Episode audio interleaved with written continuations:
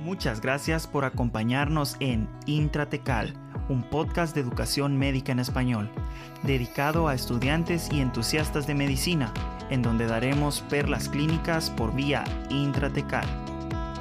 El fin de este podcast es únicamente informativo, no debe entenderse como consejo médico bajo ninguna circunstancia. Bienvenidos.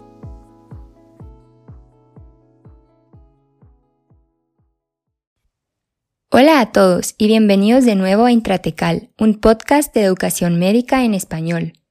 Mi nombre es Nashua Alud y hoy me acompaña María Jimena Alemán, Felipe Solares y Arturo Carranza. Hoy hablaremos de sepsis con una invitada muy esperada por nosotros, la doctora Laila Wok. Para los que no la conocen, ella es médico y cirujana graduada en la Universidad Francisco Marroquín, especialista en medicina interna en Advocate Illinois Medical Center, Realizó la subespecialidad de infectología y VIH en Case Western University y actualmente trabaja en la consulta de enfermedades infecciosas en el Hospital de la Universidad de Emory en Atlanta. Entre sus hobbies está correr, viajar y es amante de la comida. Pues eh, bienvenida a Intratecal, doctora. De verdad es para nosotros un gusto y un privilegio tenerla acá con nosotros. De hecho, María Jimena no me, no me dejará mentir que desde que iniciamos el podcast hace más o menos 10 meses ya queríamos hacer un episodio con usted. Em, pues queremos iniciar preguntándole qué fue lo que la motivó a seguirle infectología. Eh, muchas gracias por eh, tenerme en el podcast de Intratecal y sí han sido bueno, 10 meses difíciles, creo yo que eso es lo que, lo que ha costado más eh, tratar de hacerlo, eh, porque por la pandemia y entre, entre otras cosas me mudé de, un estado a otro estado, desde Baylor a Emory. Yo seguí la infectología eh, tal vez porque era de las, de, las, de las especialidades que integraban a todo, ¿verdad? O sea, cuando yo roté quería hacer un poquito de todo, o sea, desde inmunología, reuma, cardio, neuro, eh, tal vez no endocrino, pero, pero, y además de que eh, para ser infectólogo uno tiene que ser un buen internista. Lo que caracteriza al infectólogo es de que tiene una curiosidad Em, hace historias clínicas buenas, hace preguntas precoces o eh, de riesgos, de cosas que uno nunca se enteraría de otra manera, pero nos ayuda a formar el rompecabezas que tenemos. Lo otro es que ser infectólogo uno tiene que ver eh, al paciente holísticamente. O sea, no solo es el paciente, sino tiene que saber cómo se integra el sistema inmune y además de eso saber la patología de lo que le está pasando al paciente, o sea, un paciente diabético, el sistema inmune no va a ser el mismo, y además de cómo el patógeno, o sea, el microorganismo, va a interaccionar con todo eso. Y además de eso, pues tenemos las, las partes de las inecualidades o las desigualdades sociales o los determinantes de salud que tenemos que integran mucho de nuestras partes de infectología. Entonces, todo eso fue lo que me llamó la atención, inclusive cuando yo había rotado en, en el Roosevelt, cuando era así externita, hace muchos años.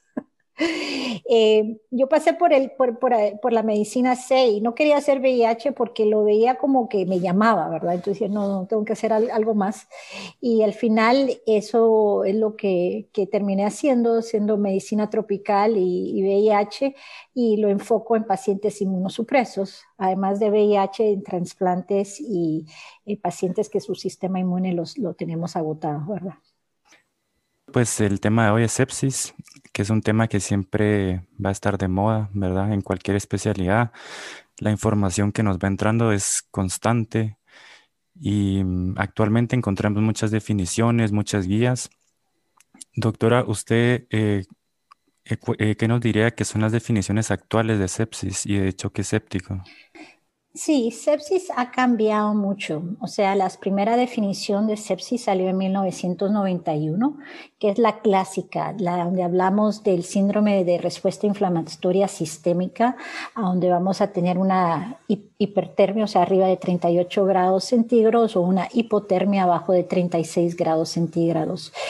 Eso se asocia a una frecuencia cardíaca, o sea, taquicardia, eh, una taquipnea arriba de 20, y puede ser que tenga una eh, presión, eh, una PaCO2 menos de 32 a esos eh, parámetros clínicos se le asociaban parámetros de laboratorios como conteo de glóbulos blancos arriba de, de 12.000 eh, y menos de 4.000, que son factores pronósticos, y se le veía que lo que llaman nosotros eh, los callados o las bandas inmaduras o lo que les decimos el, el left shift en inglés, ¿verdad? Y eso fue en el 91. De ahí pasaron 10 años, eh, se cambiaron las, las eh, definiciones con, todavía con los parámetros generales de la, de la temperatura. Eh, ahora se decía que la frecuencia cardíaca tenía que estar a dos desviaciones más arriba. frecuencia respiratoria subió de 20 a 30. Y además de eso, se le daba alteración del sensorio y con una hiperglicemia en, en ausencia de diabetes, ¿verdad?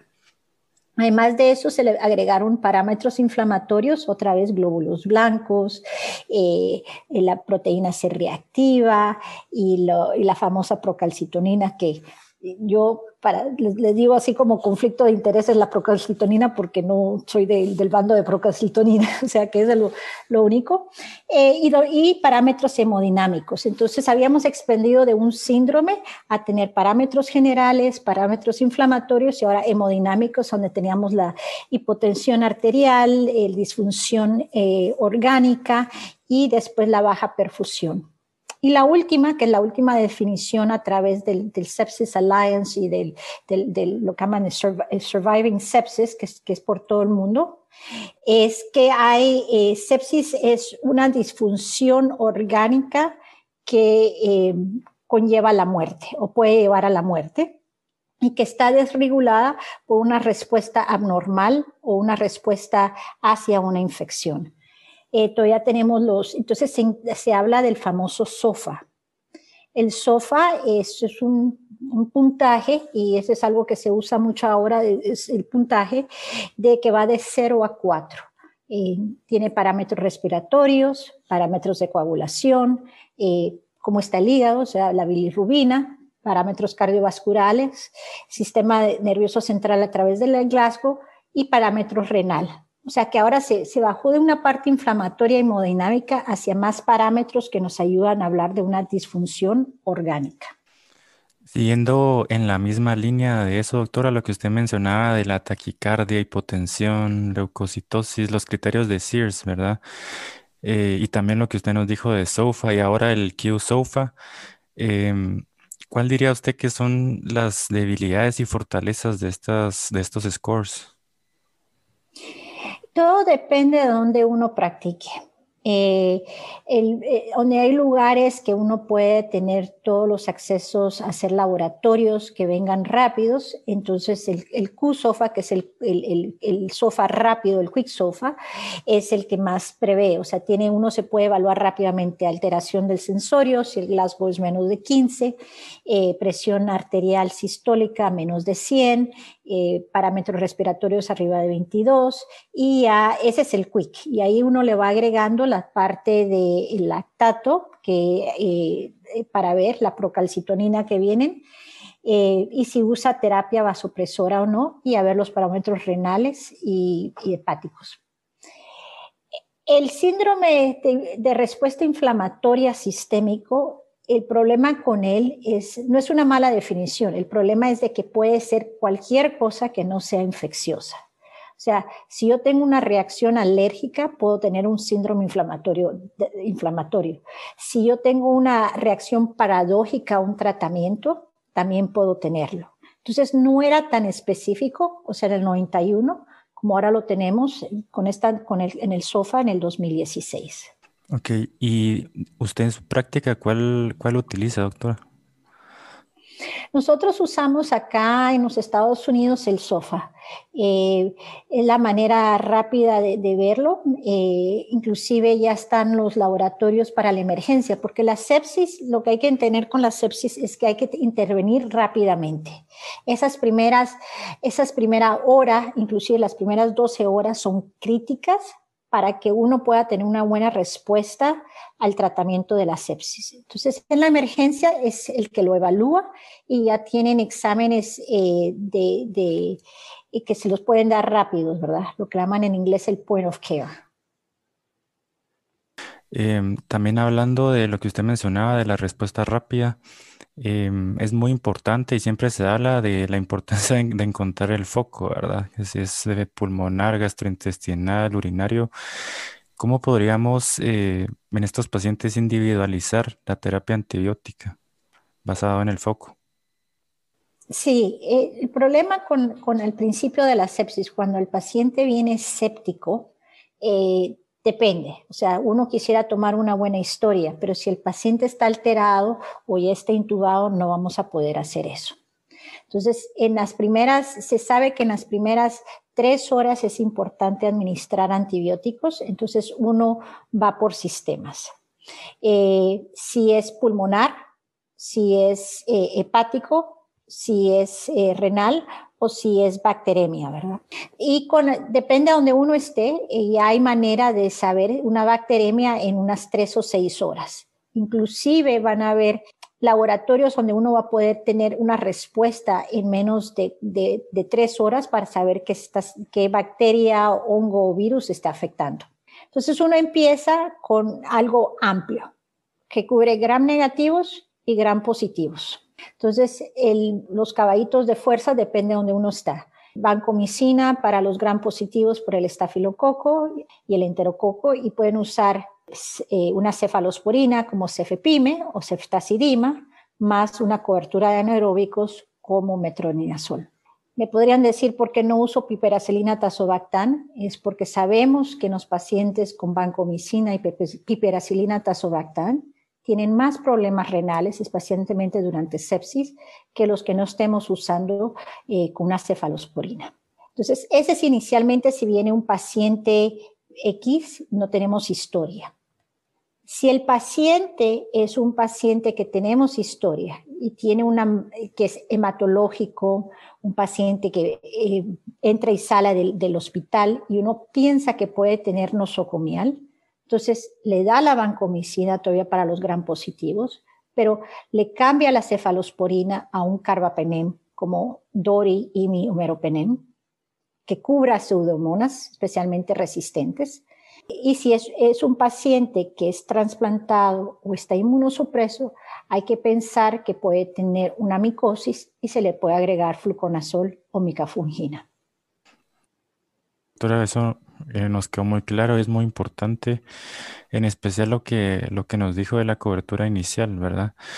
Ahora, em, hablando, digamos, ya un paciente hospitalizado, a la hora de querer hacer un control de la infección, em, ¿qué es lo que nos recomienda usted? Entonces, el paciente vino con sepsis a la emergencia. Ustedes le sacaron sus parámetros básicos, le sacaron su hematología, eh, un eh, panel completo metabólico renal, hepático, pruebas de coagulación y obviamente le sacaron hemocultivos, urocultivos y si podía haber dado un esputo, un esputo. Y si tenía, por ejemplo, rigidez de nuca, eh, hacerle una punción lumbar. Esos son sus laboratorios de base. Ahora ya el paciente está hipotenso, le empezaron vasopresores y lo mandan a la unidad ya sea intermedios o al intensivo dependiendo qué tan mal está. Lo que van a hacer después, digamos, si es un paciente que lo, lo intubaron, pues hay que sacarle sus gases y se lleva un control cada 8 o 12 horas o cada 24 horas, dependiendo de los recursos que uno tiene.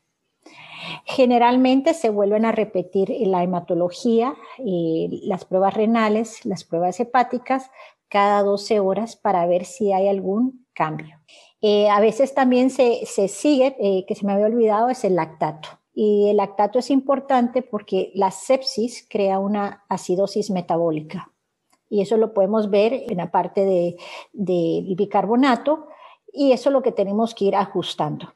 A medida que el lactato se mejora, ya sea porque le empezaron líquidos, como es el gold standard, y el antibiótico, eso nos va a decir que el paciente va en mejoría. Entonces, para resumen, ustedes van a sacar sus laboratorios de bases, el hemograma, pruebas renales, pruebas hepáticas, de coagulación y el lactato. Y después van a sacar sus cultivos, hemo, uro y esputo, más menos el líquido cefalorreclidio. Doctora, justo tenía una pregunta en cuanto a los cultivos. Digamos, en el caso que nos llega un paciente, como habíamos mencionado antes, donde sí tenemos historia, ¿siempre le vamos a sacar hemocultivo y urocultivo o podemos individualizar si solo hemocultivo, por ejemplo? Es siempre el hemo y el uro. Eh, especialmente porque las primeras causas de sepsis es la bacteremia y la segunda causa de sepsis son las eh, em, infecciones del tracto urinario.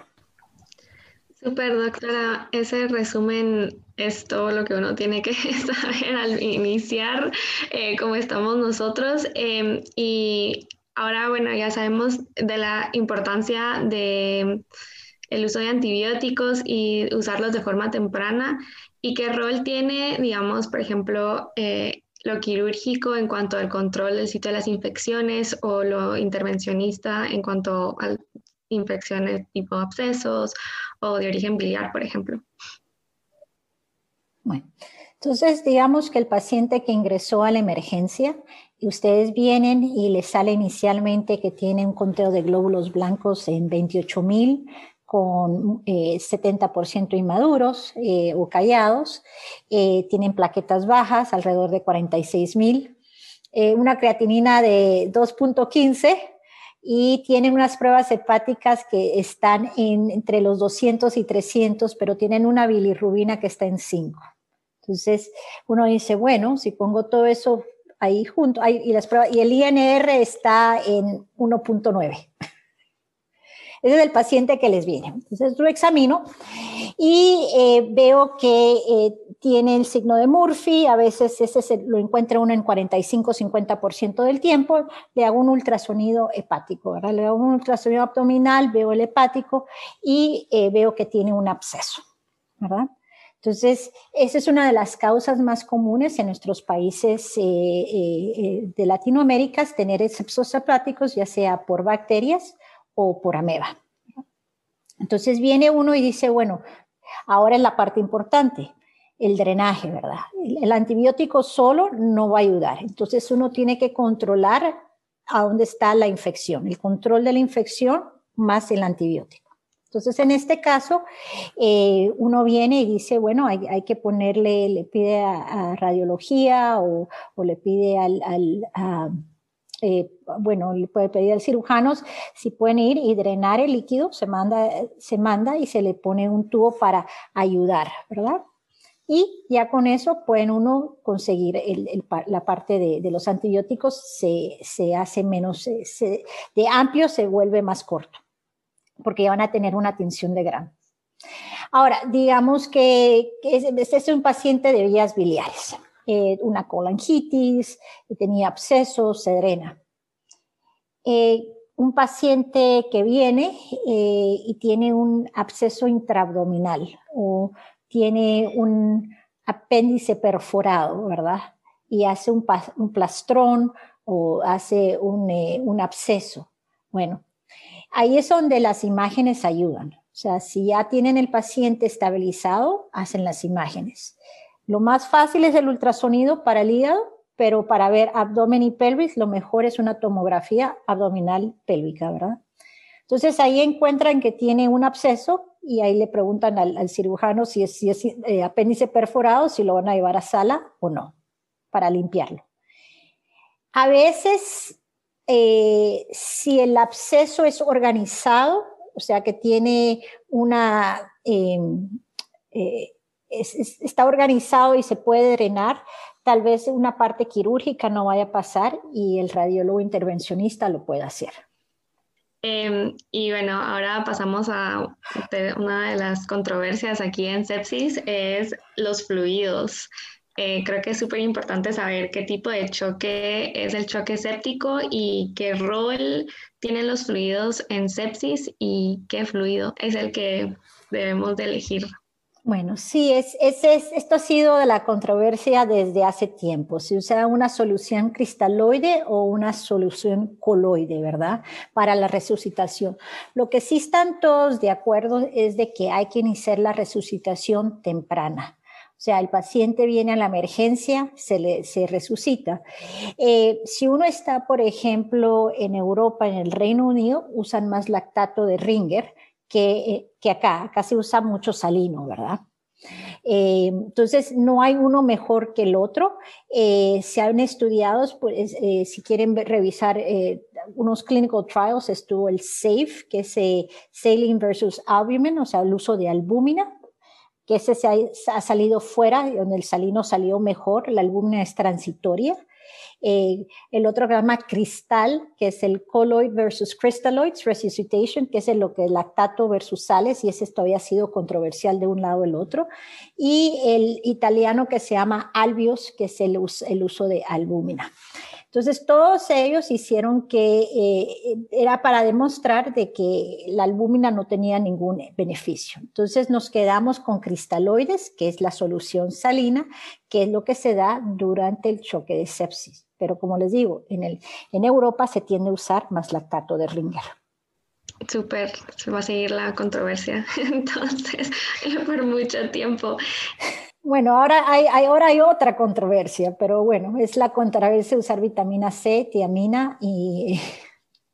Tal vez podemos hablar de eso en, las perlas, porque esa, esa, controversia creo que no me la sabía yo todavía. Pero siguiendo con fluidos, eh, ¿cómo podemos guiar eh, nuestra resucitación con fluidos? Eh, ¿Qué debemos de medir y cómo podemos seguir al paciente y su mejoría? Bueno, entonces, este, el paciente está en, o sea, no está una sepsis que la podemos manejar en el, en el piso, está en, una, está en área intermedia o está ya en, en intensivo, ¿verdad? Tiene que tener una vía de, de acceso central, eh, eso porque podemos medir la presión eh, venosa, o sea, vemos que la queremos mantener alrededor de 10 y 12, ¿verdad?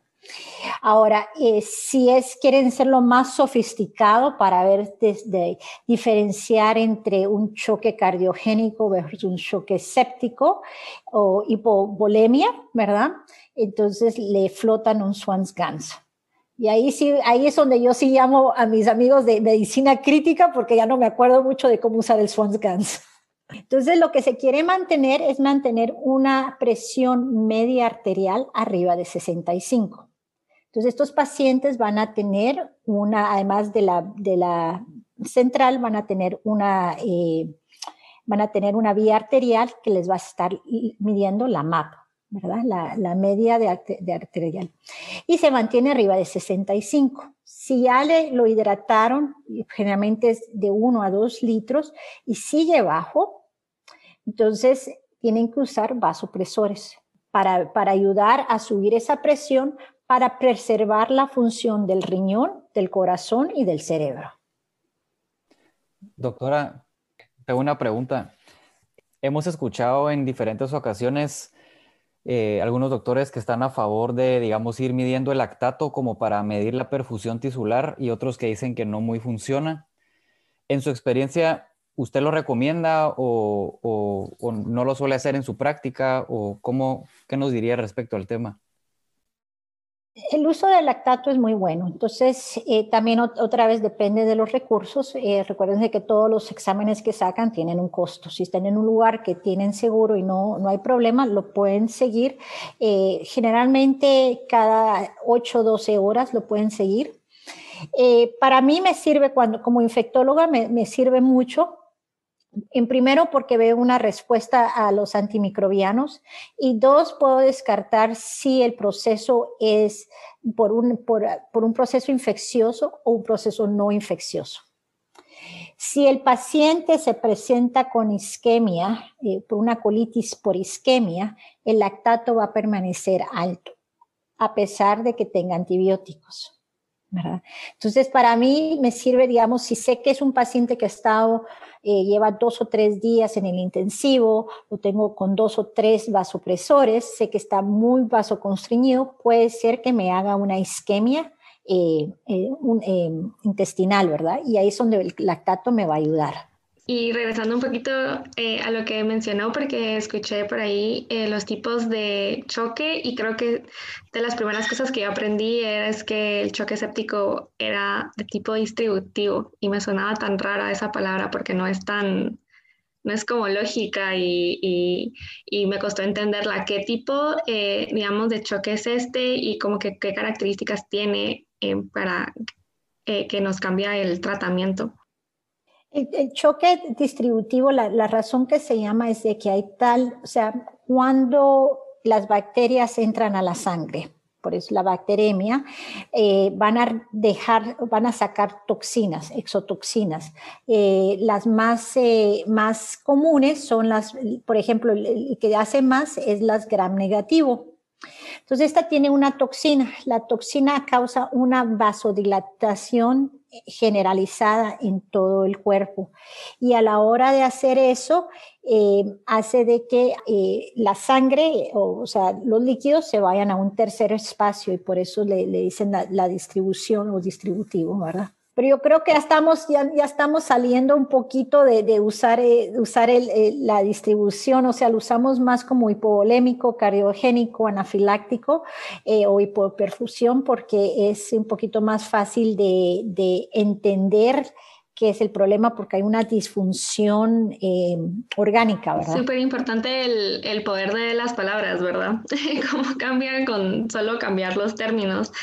Y bueno, ahora que ya sabemos pues la fisiología del choque séptico, cómo usamos vasopresores en qué momento decidimos utilizarlos y con cuál empezamos. El uso de vasopresores también ha sido controversial durante todos los años.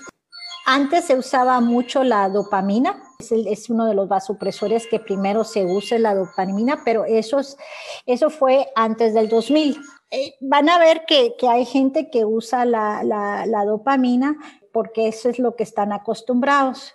Se prefiere hoy en día usar la norepinefrina. Eh, la razón es de que tiene un mejor perfil hemodinámico, mejora eh, la excreta urinaria, disminuye los lactatos, los niveles de lactatos, que, que, es lo que había preguntado Felipe, y ayuda a aumentar la presión venosa central. Entonces, eh, la pregunta es, ¿cuál es el mejor? para usar la norepinefrina.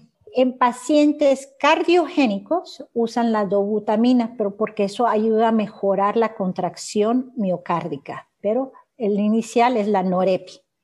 Y si no tiene norepinefrina, usan la dopamina, que es el caballito de fuerza antes del 2000.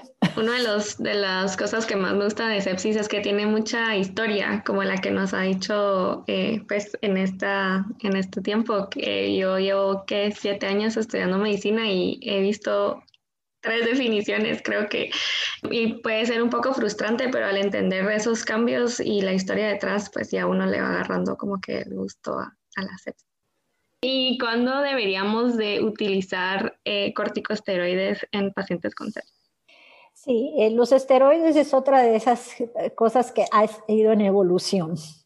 mucho antes no se usaban esteroides y ahora sí. Se usan dosis de estrés. La hidrocortisona es la que se prefiere.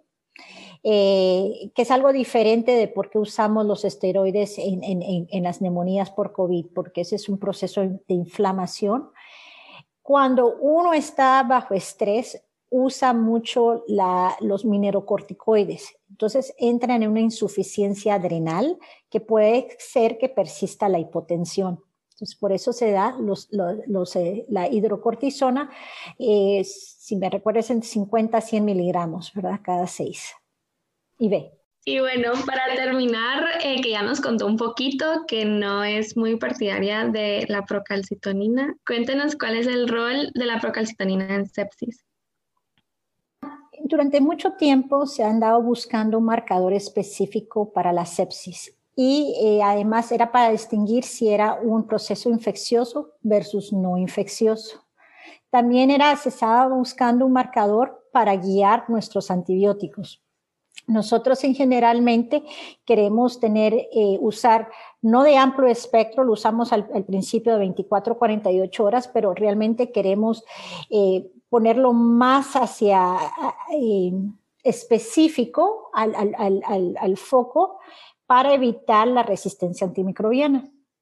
Entonces se probó la velocidad de sedimentación, la proteína C reactiva. La proteína C reactiva todavía se utiliza mucho en pediatría. Entonces van a ver que en pediatría en los pacientes de intensivo les, siguen buscando la, proteína C reactiva. Después estuvo el lactato y en los últimos años salió la procalcitonina. Hay un buen eh, review que, hizo uno, uno de mis estudiantes de medicina con el doctor Mosher sobre la procalcitonina. Entonces, cuando uno ve los estudios, eh, el, problema con la procalcitonina es de que no le van a decir a uno si es bacteriano o viral. Supuestamente, si está elevado, eso va más con bacteriano, y si está normal, es viral. Pongamos el ejemplo de la pandemia. Eh, generalmente venía un paciente con COVID, le sacaban procalcitonina. Saben que es un proceso viral. Le seguían la procalcitonina a pesar que era normal y le zampaban los antibióticos, acitromicina y ceftriaxona, a pesar que era un proceso viral. Entonces, el problema que yo tengo con la procalcitonina es que nadie le pone atención. La ordenan y sale normal y todavía le dejan el antibiótico. Entonces, la idea es no dejarle el antibiótico. Entonces, es, es otro examen, es un examen caro que no ha ayudado a hacer un buen stewardship para el uso de antibióticos. Y no nos dice nada más que yo pueda ver en un conteo de glóbulos blancos o una proteína C reactiva o ver al paciente y ver qué está pasando, ¿verdad? Creo que ya nos compartió muchísimas perlas eh, y ya para terminar quisiéramos saber si nos quisiera compartir alguna otra sobre sepsis o de infectología. La que dijo de vitamina C, ese mito, eso sí, no lo había escuchado, estamos interesados. Sí, ese, bueno, eh, siempre se anda buscando nuevas ideas para el tratar la vitamina C, ¿verdad? Entonces, eh, ha habido un grupo, ahorita acaba de salir el estudio donde usaban tiamina y vitamina C para tratamiento de pacientes con hidrocortisona, se llama HAT, H por la hidro, A por el ácido ascórbico y la T por la tiamina. Eh, salió en el JAMA, creo que en las últimas semanas a donde si usaban hidrocortisona, ácido, o sea, ácido ascórbico, la vitamina C y la tiamina, tenían mejor mejoría, menos mortalidad a los 30 días en los pacientes con la sepsis. Sigue siendo controversial, no todo el mundo piensa que, la vitamina C sea la, cura, inclusive se, se, estuvo estudiando, es a donde esta combinación se ve que en el grupo de sepsis mejora su pronóstico. Sabemos que la hidrocortisona, como acabamos de hablar, es, porque hay una esta insuficiencia adrenal o el uso de minerocorticoides por el estrés que está pasando. La tiamina tiene que ver lo mismo en los niveles de estrés y lo que después se usa la, la vitamina C para como un antiinflamatorio y eso siempre se ha creído que ha sido una parte que puede ayudar también al sistema inmune. Entonces, en el CAT study que acaba de salir, pues parecía, aquí en Emory, de cuidados críticos lo, lo usan, ¿verdad? Yo todavía no estoy muy segura, yo tengo que ver más. Definitivamente vamos a, a, ver esos estudios. Yo la verdad nunca lo había, nunca lo había escuchado. Y pues quisiéramos saber si tiene por ahí otra, otra perlita para nuestros oyentes de sepsis. Eh, sí, usar menos antibióticos. no, eh, no, lo que hay que hacer es cuando tienen un paciente escéptico, si uno está asustado y todo, tiene que usar amplio espectro. Una vez que ya el paciente está estabilizado, uno dice a las 48 horas, ¿necesito yo usar la vancomicina? ¿Tiene gran positivos? No, la banco se va. ¿Me ha crecido algún hongo? No, tampoco le pongo el fluconazolo en la mecafungina, me quedo con mis gram negativos y espero. Lo otro que van a ver es de que estamos tratando menos tiempos y menos días. O sea que decimos, eh, en vez de tratar algo por 14 días, como se trataban neumonías antes, estamos tratando neumonías de la comunidad por 3 o 5 días. La sepsis va a seguir evolucionando. Hay eh, las guías de sepsis, de, sepsis survival, están publicadas. Y hay un Sepsis Alliance y hay una, un congreso mundial también sobre sepsis que siempre ponen a la vanguardia lo que, lo que está pasando, ¿verdad? Yo la verdad es que siempre eh, lo veo y ahora que lo menciona, me llegó un correo hace poco de Sepsis Alliance. Entonces, ¿qué es este mes? Ah, el Sepsis Alliance, no sé si es, yo sé que el congreso fue el, año pasado, pero el Sepsis Alliance salió Ah, porque sabemos que la sepsis es lo que causa la mayoría de, muertes, ¿verdad? Y entonces uno quiere reconocer, entonces le llaman, tienen las siglas de este mes, le llaman time, temperatura, infección, eh, alteración del sensorio y extremadamente eh, que mal, ¿verdad? No sé cuándo, hay un día de sepsis, pero no sé cuándo sea el día. Ah, el 13 de septiembre, dos días antes de, la independencia. no se me va a olvidar, no se me va a olvidar a partir de ahora. El, 13 de septiembre, pero sí, no, la, sepsis es el, es el, pan de cada día. Eh, se sabe que si consultan al infectólogo 12, 12, 12 horas, eh, a las 12 horas de presentar un paciente tiene mejor. Eh, no es como que tenga falta de trabajo. Eh, yo creo que entre las resistencias y los nuevos virus tengo seguridad de trabajo por, por muchos, muchos, muchos años. Mire, y por ahí hay un, hay un mito que los infectólogos son buenísimos para tomar historias clínicas. Esa misma pregunta que voy a hacer yo, me ganaste. Sí, y, más que todo que salió hoy el TikTok del doctor Glauflow Menter, ¿va? Por eso, por eso mismo, por eso mismo se lo vamos a preguntar. No, sí, no, y eso es lo que les dije, o sea, la, la, razón cuando me preguntaron por qué seguí infectología es porque uno ve el todo, ¿verdad? Eh, a veces sí se van un poquito de más, inclusive las pruebas de las, preguntas de nuestros exámenes se van así como que, y, el paciente pasó por un río de agua, se cortó, pero eh, es tratar, es como, el infectólogo uno lo pone como detective, ¿verdad? Entonces uno entra y uno no sabe, y el infectólogo es al que llaman cuando nadie sabe qué le pasó por fiebre de origen desconocido o porque no, el paciente no está ganando peso, ¿verdad? O ya le hicieron todo y tiene leucocitosis y no saben qué hacer, entonces llaman al infectólogo, ¿verdad? Eh, o si no llaman al infectólogo porque el paciente ha estado ahí tres meses y necesitan un resumen de la historia, ¿verdad? Pero la, la, razón es de que uno viene y evalúa al paciente. La, la toma de la historia clínica, la MS, 80 por, y el examen físico es el 80%. Hoy en día el examen físico ha, ido en decaimiento. Hay pacientes que realmente no podemos obtener mucha información, especialmente pacientes que son muy obesos, que realmente no, no, no podemos, o sea, no se puede hacer muy bien el examen físico, no se puede movilizar. Pero 80%. Y es cosas tan pequeñas como, por ejemplo, un caso que estaban preguntando ayer, eh, mire, ¿usted tiene gatos? No, no tengo gatos. ¿Usted tiene gatitos? Ah, sí, gatitos sí tengo. Otra vez lo que decía MJ, que es el, uso de palabras, ¿verdad? Eh, de preguntar los riesgos de ciertas enfermedades y decir, o sea, está el pan de cada día de nosotros, pero ¿por qué pasa, verdad? O preguntar por qué, digamos, algo que pasó en el sistema inmune. Nadie le preguntó, mire qué medicamento está tomando. Ah, mire, es que estaba tomando unos test que me trajeron. No sé, como que, ah, ¿verdad? Eh, sí, entonces eso es lo que hace el infectólogo, es el que busca las pistas como buen, como buen detective. Para terminar, creo que es la última pregunta. ¿Alguna vez ha mandado a un residente a la casa de un paciente a investigar? no, no he mandado a ninguno. no.